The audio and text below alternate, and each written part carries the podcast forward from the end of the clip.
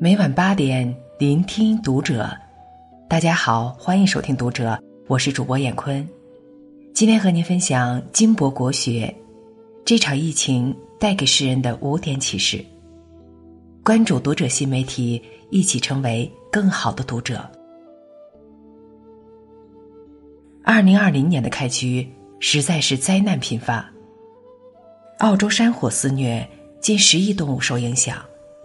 美国乙型流感大规模爆发，至少已有一千九百万人感染。非洲正经历着二十五年来最严重的蝗灾，三千六百亿只蝗虫所到之处寸草不生。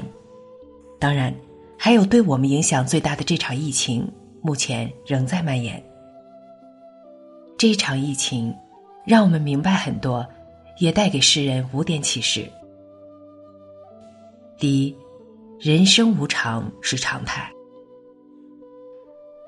佛陀在《大般涅盘经》中讲：“世间空苦，诸行无常，是生灭法。世间万事万物都由因缘和合而生，因缘散尽而灭。人的一生就如一年四季更迭，季季不同，一生悲欢离合，样样常尽。”无常总是不期而遇，人永远不知道明天和意外哪个先来。生命是如此的脆弱，一个十字路口就可能和死神见面；一场疾病的到来，就可能天人永隔；一次正常的外出，就可能再也没有回程。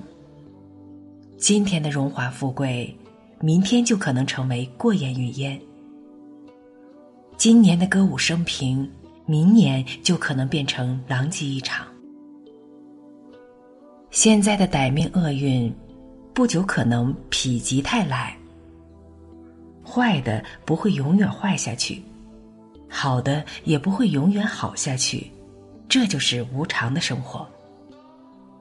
老子曰：“夫为不盈。”故能避而心成。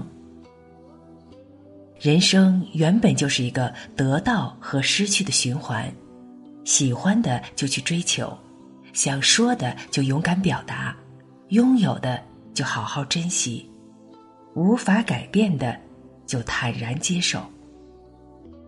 纵然旦夕祸福，悲欢离合，生命虽无常，生活却照样进行。懂得无常，才能经过人生的荒凉，才能达到内心的安宁。第二，比疫情更可怕的是负面情绪。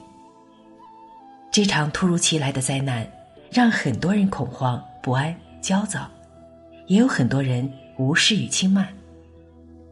有人无视提醒，一如既往的出门聚餐、参加集体活动。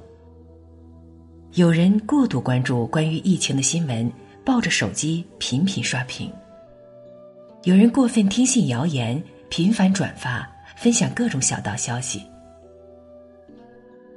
有人疯狂抢购囤积消毒用品，甚至连夜排队抢购可能没有什么作用的药物；有人因憋闷而将矛头指向了自己的家人等无辜者，甚至是在一线的防疫人员。这些情绪不仅无益于自己的免疫，甚至可能加剧社会的恐慌。翁同苏说：“美临大事有静气，不信今时无古贤。平心静气，心平气和，方能临大事而不乱，处危机而不惊，收起情绪，学会防护知识，才会真正的帮助到这次的疫情发展。”保护好自己的家园。第三，和睦比什么都好，健康比什么都强。中国人常把“家和万事兴”挂在嘴边。《礼记》中说：“父子笃，兄弟睦，夫妻和，家之肥也。”一家人在一起，房子、车子、票子都不重要。和和睦睦比什么都好，家人齐心协力，再穷都能发家。生活中，我们常常犯一个错误：对陌生人小心翼翼、礼貌客气；对最亲最爱的家人却总是发脾气、出言不逊。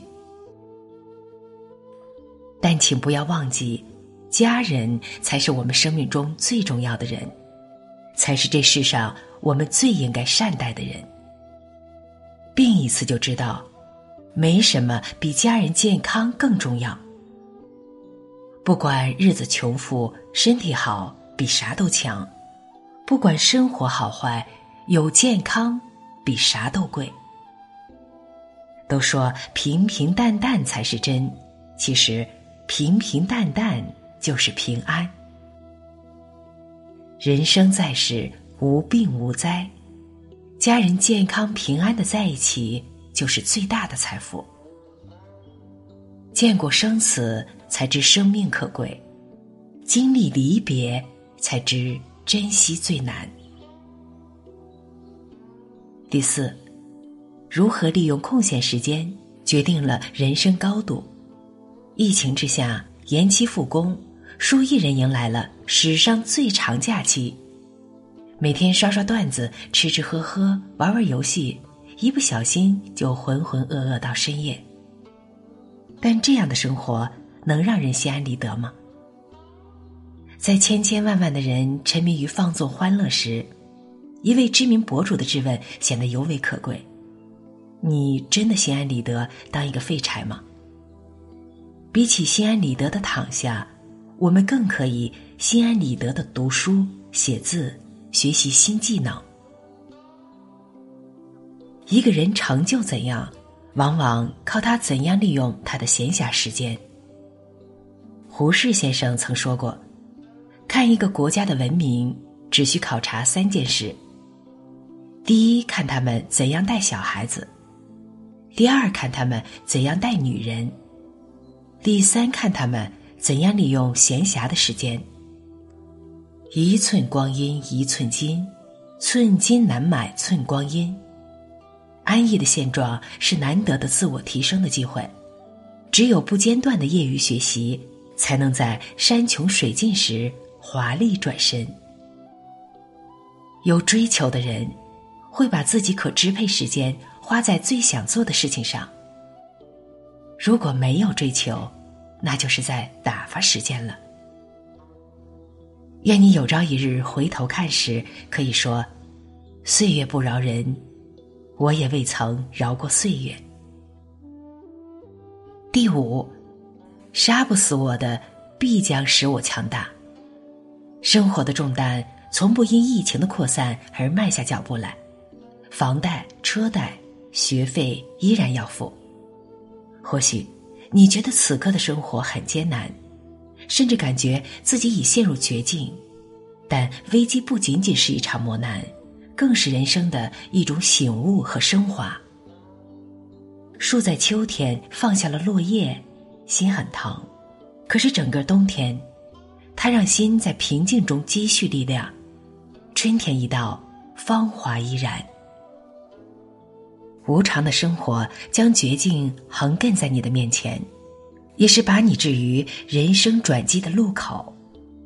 王阳明讲：“险夷原不至胸中，何意浮云过太空？”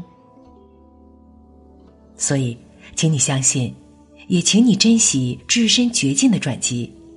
只有直面困难，锤炼自己，积累自己，才会涌现新的智慧，才能厚积薄发，绝境也就转为佳境。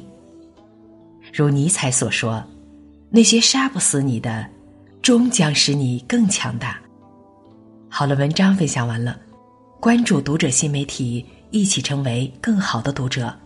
我是燕坤，再见。